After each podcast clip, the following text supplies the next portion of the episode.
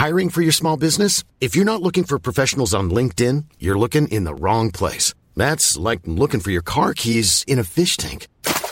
LinkedIn helps you hire professionals you can't find anywhere else, even those who aren't actively searching for a new job but might be open to the perfect role. In a given month, over 70% of LinkedIn users don't even visit other leading job sites. So start looking in the right place. With LinkedIn, you can hire professionals like a professional. Post your free job on linkedin.com slash people today. Do you know a student getting ready to go to college? Or are you looking at going back to school yourself? The Woodward Hines Education Foundation and the Get to College program help more Mississippians get to and through college to get certificates and degrees that lead to meaningful employment. They offer free college planning advice, including hands on FAFSA completion assistance through in person or virtual appointments. Visit gettocollege.org to learn more.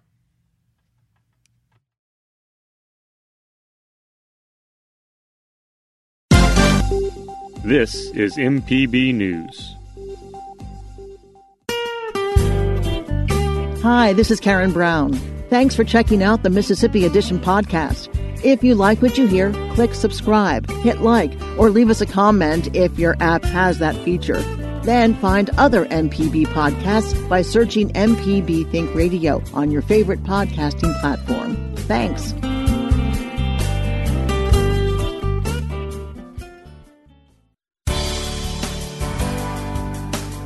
Good morning. It's 8:30 on Thursday, March 26th. I'm Karen Brown and this is Mississippi Edition on MPB Think Radio. On today's show, the death toll of COVID-19 related deaths rises. We talk with a medical professional on the status of the pandemic in Mississippi and what precautions pregnant women should take to protect themselves and their baby from the coronavirus. Then the challenges of distance learning in disconnected regions of the state. Plus, in today's book club, Those Who Know Don't Say examines the post war black freedom movement. That's all coming up. This is Mississippi Edition on MPB Think Radio. Five people in Mississippi have died from the coronavirus as it continues to spread. The state health department reports the most recent deaths are a Tunica County woman and a man from Wilkinson County who died from the virus. Deaths have also been reported in Hancock, Webster, and Holmes counties. Dr. Jimmy Stewart is with the University of Mississippi Medical Center. He tells our Desare Frazier he's concerned about the deaths, but says right now the mortality rate in Mississippi remains relatively low unfortunately, this is this is predictable based on other places uh, in the nation that are a little bit ahead ahead of us in Mississippi, uh, and certainly the the world. Um, but one of the good things about this is that our mortality rate or the death rate is is looking like it's a little bit less than other places, a lot, a lot of other countries. Are you seeing any pattern with how it's spreading? Uh, so patterns right now are a little hard to track just because of our limitations on testing. Uh, what we know as far as larger pattern groups is it's through those mechanisms of uh, either close contact with individuals who have it. Um, but as far as nailing it down to uh, you know any geographic area. Uh, at this point, uh, we don't have all the the granularity of that to say how it's traveling from person to person in different settings. I did notice looking at the Mississippi uh, State Department of Health's website, there's more than 30 cases in DeSoto County and Hinds County, and those and there may be several others, but is there a reason why there would be more in those pockets? Yeah, and I think you know there's certainly a lot of if you think about those two counties and which cities are in those counties there's a a uh, much more dense population of people. Anytime you have people in close proximity to each other in in uh, larger cities and communities you're going to have more of a risk of transmitting the virus. So particularly with DeSoto County and Hinds, if you think about the people in the Jackson metropolitan area and surrounding communities, Madison, Ridgeland, uh, that those are all high population uh, densities, and certainly you could predict that more people would have the virus in those communities. And we did hear from the state health officer that there are still people that are not isolating themselves, that are not practicing social distancing. Is that creating havoc? Uh, I wouldn't say it's creating havoc, but in, yeah, I, it's definitely um, a lot of people. I think are taking this lightly. Uh, even if you yourself are low risk, we are still seeing a very low percentage, but some individuals who are younger, who don't have chronic medical conditions that are either have to be hospitalized or in some situations uh, that are in an ICU setting. So, uh, you know, worldwide we've seen that. We've seen that in the United States as well, in other uh, in other states uh, where individuals who have lower risk are uh, can have uh, a more severe course with with COVID nineteen. So because of that, we need to take this seriously. Everybody needs to do their part. Uh, if you have a group of individuals that are taking it lightly and not doing some of the things that we need to do, uh, that's just going to put all of us at risk, and it's going to put those um, elderly individuals who have chronic medical problems at more of a risk. Now that, say, uh, a person passes from uh, this virus, is it necessary to cremate the body in order to prevent any transmission? No, that that would not be necessary. Certainly, there need to be precautions with uh, someone who's passed uh, who had COVID nineteen, but uh, it, not to the point where you'd have to cremate the body. Uh, there's certainly other ways that to uh, to protect uh, those who are preparing the body for burial, uh, but that's that's not been a, a necessity that you do that to prevent transmission. Is there anything that I didn't ask you that's important to note uh, certainly, children can contract the virus. Um, again, they tend to have a less complicated course of it. Uh, generally, these types of viruses, the coronaviruses, cause colds uh, during this time period on a routine basis. Uh, we've known about them since the 60s. Um, this particular one, though, just has more severe effects, particularly in the elderly. But certainly, children can contract it. They tend to have uh, milder symptoms, so usually a cold like symptom, but they can still transmit that virus to others in the family and whoever they come into contact with. Can you anticipate when this is going to hit a peak and start to decline? I wish I could do that. uh, I think everybody would like to say, uh, you know, two weeks, four weeks, six weeks, whatever the time period. Uh, we just don't. Uh, a, a pandemic like this, you really just don't have the uh, scientific wherewithal to, to really predict that with any certainty. Well, Dr. Jimmy Stewart with the University of Mississippi Medical Center, we really appreciate you taking the time to speak to us about this issue. Thank you. Sure. Thank you, Desare. To stay current on the latest developments concerning the coronavirus in Mississippi, visit mpbonline.org slash coronavirus. Coming up, what precautions pregnant women should take to protect themselves and their baby from the coronavirus. This is Mississippi Edition on MPB Think Radio. This is MPB Think Radio. Mississippi is our mission.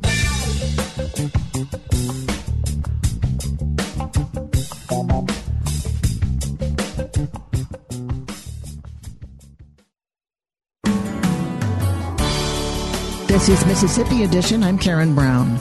A Mississippi doctor is working to get the word out that pregnant women should follow their healthcare providers' guidelines to prevent contracting the coronavirus. Dr. Michelle Owens is a professor of obstetrics and gynecology at the University of Mississippi Medical Center. She tells our Desare Frazier pregnant women, like the elderly, are vulnerable to the virus there has been a lot of information that has been shared with the public about vulnerable populations. And I think that it's really important that everybody realize that pregnant women are vulnerable populations. That's for the pregnant women themselves and also um, for the rest of the population to understand that they are vulnerable. Um, while it does not appear that uh, pregnancy increases the likelihood that a woman will be infected with COVID 19, we do know that pregnant women are particularly vulnerable to infections and just as with influenza and other types of respiratory illnesses, they can make pregnant women especially ill. So we have really tried to get the word out to everyone that pregnant women represent a vulnerable population and they should take every precaution to uh, limit their exposures. And so everything that they're telling the broader public to do, they should do as well. Is there anything additional? So, um, you know, I think one of the questions that has come up a lot is for uh, pregnant women and how do they how do they work or should we make special accommodations for them and that really needs to be determined on a case by case basis because again if there are additional medical complications or women who are working within high risk situations, then modifications to their work environment or limiting the um, exposures that they would have to infected people is definitely recommended. However, at this time, uh, the CDC does not have any specific guidelines that would limit pregnant women uh, from doing their uh, most of their regular jobs. But again, that really is going to depend on the specifics of that particular individual's job description and also any other risk factors that they may have. Is there anything known about the potential to infect the fetus? So um, there has not been, and I'm glad you asked that question. There's not been any evidence that shows that vertical transmission occurs. Um, now, once the baby is born, all of the regular standard precautions apply, and it's just as if the mom had any other viral illness. The baby would have to be, in some instances, separated from the mom after birth um, so that you could minimize the likelihood that there would be um, infection of the baby, just like with anybody else who would be in close contact, but not specifically because of pregnancy or by being inside of mom. That does not increase the risk for the baby at this time. Are you getting calls from concerned soon to be moms? Um, so not so much the concerned soon to be moms, um, but definitely from the people who who are currently pregnant. Um, again, this is still a situation that we don't, we're still learning. Uh, the good thing is that this virus has been present in other populations before it started to rise in the United States. So we've had the benefit of being able to learn from what we've seen in other areas. So yes, we um, are getting concerns more from the people who we're seeing every day, people who are concerned about the community spread and their risks as being a person in the community. Um, and so what we've been advising everyone is again, listen to what's being said and the social distancing is important. If you have the capacity to work or to stay at home, please do so. And for for those women who are pregnant who don't have the capacity to do that or who work in healthcare and those other things, you just need to make sure that you are washing your hands, taking every precaution to limit the possibility of you being exposed to the virus. Is there any way that, say, there was a pregnant mom who was sick, she gives birth to the baby, could the breast milk um, have the virus in it? So there's no virus that gets into breast milk, and we are actually encouraging mothers to continue to breastfeed. So say the mom is is infected, she gives birth, and she very much desires to breastfeed. Those mothers can actually pump milk and have the milk be given to their babies by an uninfected person or under certain circumstances with a mask and other protective um, equipment, the mother might actually be able to feed their baby. Now that's going to depend on, of course, the age of the baby, the mother's illness, and those kinds of things. But those are two options that exist for moms who want to continue to participate in breastfeeding, which is great, not only for the bonding piece, but also that continues to confer health benefits to their baby. Well, Dr. Michelle Owens, we appreciate your time in speaking with us about this. Thank you so much. No, thank you so much for having me. Coming up, the challenges of distance learning in disconnected regions of the state. This is Mississippi Edition on MPB Think Radio. Hi, I'm Michelle McAdoo.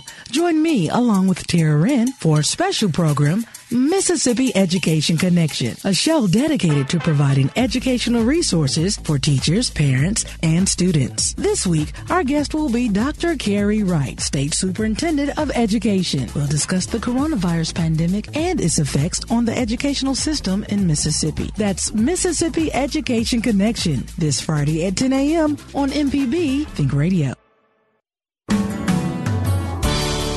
This is Mississippi Edition on MPB Think Radio. I'm Karen Brown. Schools across Mississippi remain closed in an effort to slow the spread of the coronavirus, but many districts are now facing a dilemma how to provide remote learning to students in areas that lack internet service. MPB's Alexandra Watts reports. Thank you. It. Hold it up. Lucy Webb Elementary School in Greenville is open for two reasons this afternoon for students to pick up grab and go meals and for parents like Tawanda Williams to pick up printed packets for her three children. I'm coming to get uh, the um, learning pack. I guess it'll go last what April to still learn while they out. Last week, Governor Tate Reeves closed all public schools in the state to help slow the spread of the coronavirus. While schools are closed, classes are not canceled districts are now turning to online instruction to keep students engaged. We definitely have packets from pre K through eighth grade. Our high school has done a little bit more throughout the year in using the Google Classroom as well as just technology as a whole. Deborah Dace is the interim superintendent of Greenville Public School District. Distance learning can be problematic in rural areas where Wi Fi and other technology is not readily available. Right now, Dace says the district is surveying families on what internet access they have, so appropriate technology can be provided. Once we get that data and we know which families need the laptops or the devices, we're going to try to deploy those out within the next week or so. Good afternoon. Before we begin, I want to just tag a couple of people. That's Tremaine Johnson, a sixth grade teacher in the Holmes County Consolidated School District. Every afternoon, Mr. Johnson connects with his students on Facebook Live. All right, so we were at the guided practice part. Many of the students have access to mobile devices, and Johnson says that makes it easier for him to engage with students on Facebook. I talked to some of my parents, and they said Facebook was the easiest to access. Lately, I do one lesson per day. I email them the packet before I go live, just like I'm teaching a regular class. Again, tomorrow, don't forget, students, Come and pick up your Chromebooks. Great. Johnson says he can't see the students while he's teaching, but they are commenting and interacting in the moment. They are really talking back. They're really responding. I even get messages, slow down, you're going too fast.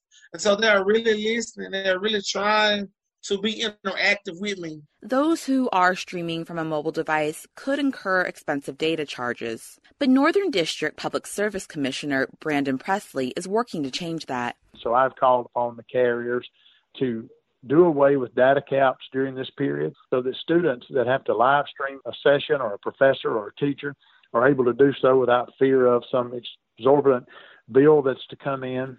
According to the Federal Communications Commission, 70% of Mississippians have broadband access. But in rural areas like the Mississippi Delta, only about half of residents have access to the internet. Presley says he's asking companies like T-Mobile and C Spire to provide internet access to families in North Mississippi. But the coronavirus has highlighted really this deep, deep digital divide that exists in Mississippi, and we've got to get it fixed. Internet service today is a fact and a requirement in modern life, the same as electricity is. Imagine if right now, during this crisis, we had areas that had electricity maybe an hour a day, maybe two hours a day. Think about that now in terms of internet service. But as communities figure out internet access, educators like Tremaine Johnson are dedicated to one thing making sure their students are learning. Students are just as nervous as we are. So I wanted to let my students know hey, I'm still here for you. I'm still to give you the best that I have. We made a pledge that we were to give each other our best to be successful. And so I wanted them to know that I'm still to do my part, and I know they're to do their part as well. Alexandra Watts, MPB News. On Friday, March 27th at 10 o'clock, MPB Think Radio will be premiering Mississippi Education Connection, a special program designed to provide resources for teachers, parents, and students throughout the state during the coronavirus pandemic. The show's first guest will be State Superintendent of Education, Dr. Carey Wright. Host Michelle McAdoo and MPB's Education Director, Tara Wren, will discuss the disruptions the virus has caused in education and will take questions from our listeners. Tune in tomorrow at 10 o'clock. Coming up in today's book club selection, Those Who Know Don't Say examines the post-war black freedom movement. This is Mississippi Edition on MPB Think Radio.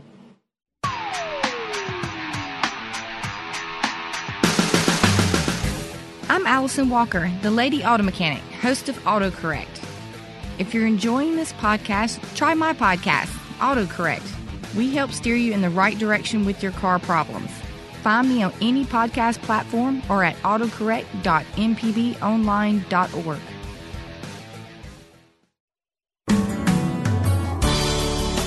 This is Mississippi Edition on MPB Think Radio. I'm Karen Brown.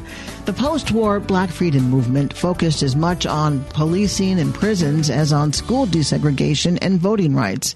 In his book, Those Who Know Don't Say, Garrett Felber, an assistant professor of history at the University of Mississippi, examines the Nation of Islam, the black freedom movement, and the carceral state the focus of the book is really looking at ways that we can see the Nation of Islam as engaged in political activism during the civil rights era and what I'm arguing is that the place we can find that is in its anti carceral organizing, which is uh, specifically around anti prison work and anti police violence. Was the black nationalist movement successful on some levels? So the the Nation of Islam specifically um, was a catalyst for what we see as the modern day prisoners' rights movement. So in the book, I chronicle uh, the organizing that was happening at Attica prison, for example, in 1961, a decade before the Attica uprising of 71. So a lot of the fights for constitutional rights of prisoners that was happening during the 1960s led to what we see as the modern day prison, prisoners' rights movement. Do you make that connection from that period of time to the present? Yeah, absolutely. I mean, the the organizing that happened then has legacies today as well as the repression. So there's, for example, the work that the Nation of Islam did inside prisons to bring about constitutional rights led to this blossoming of the prisoners' rights movement, specifically around prison litigation and things like the Prison Litigation Reform Act of, of the 1990s tough on crime era were also rollbacks of some of those gains. So I think there's there's echoes today in terms of the successes of the movement as well as the repression that the state made to those gains. Malcolm X he was a controversial figure in this country. He was feared by many people, and I'm wondering if that was a positive thing or or was it negative in terms of his influence? He would often sort of understand that his role in some sense was a boogeyman to Martin Luther King. He knew that he scared the white establishment and white people and he often would sort of joke that this might make people more amenable to Dr. King's message. But Malcolm, as a controversial figure, I think relies on a sort of misunderstanding of his politics about him as advocating violence rather than self defense. And the other thing I would note is that he was never the leader of the Nation of Islam. He consistently said that he was a national spokesperson, but that Elijah Muhammad was the leader. So even that kind of narrative of him as the leader of the Nation of Islam was something that the media cultivated along with law enforcement to create divisions within the organization. Can you define the carceral state for us? Yeah, I mean, it's there's a lot of definitions of the carceral state, and they're sort of competing. Um, but largely, the the infrastructure of the U.S. state that is designed for punishment. So here, I'm talking most specifically about prisons and policing, but obviously, the carceral state goes into education, the foster care system, and all sorts of other ways that the state engages in punitive action. There are others you talk about in your book in regard to that big picture and the carceral state. Can you talk about some of those individuals? Sure. So one of the figures who comes through in the book quite a bit is uh, Martin X. Sostre. And Martin Sostre was a well known political figure in the late 60s and early 70s as a political prisoner who was framed during the uprising in Buffalo. But the period I talk about him in is what he would define as a politicized prisoner. So he converted to the Nation of Islam while incarcerated in the 1950s, became a jailhouse lawyer, and really was one of the lead activists pushing forward these prison litigation cases. Part of what I look at in the book is the way that incarcerated Muslims sort of engaged with better known figures like Malcolm X, but how these grassroots struggles were really led by people we may not remember today. What do you hope readers take away from this book? Well, one of the phrases that I hear often as we think about prison abolition today is that this is the civil rights movement of our time. And I guess to reframe that, getting readers to think about the way that fighting prisons and policing was also central to what we think of as the actual civil rights movement. So, understanding the role that the carceral state plays in repression long before even the rise of what we call mass incarceration is certainly one of the things I hope people take from it. Garrett Felber is the author of Those Who Know Don't Say The Nation of Islam, the Black Freedom Movement, and the Carceral State Justice, Power, and Politics. Thank you very much, Garrett. Thanks, Jan. Thanks for listening to the Mississippi Edition podcast from MPB News and MPB Think Radio. Don't forget to subscribe if you haven't already, and if your app lets you, leave a comment or review. We really do appreciate it. Remember, you can always get in touch with MPB News on Facebook and Twitter, and fresh episodes of the podcast are posted every weekday morning. I'm Karen Brown. Thanks for listening. This is Mississippi Edition from MPB Think Radio.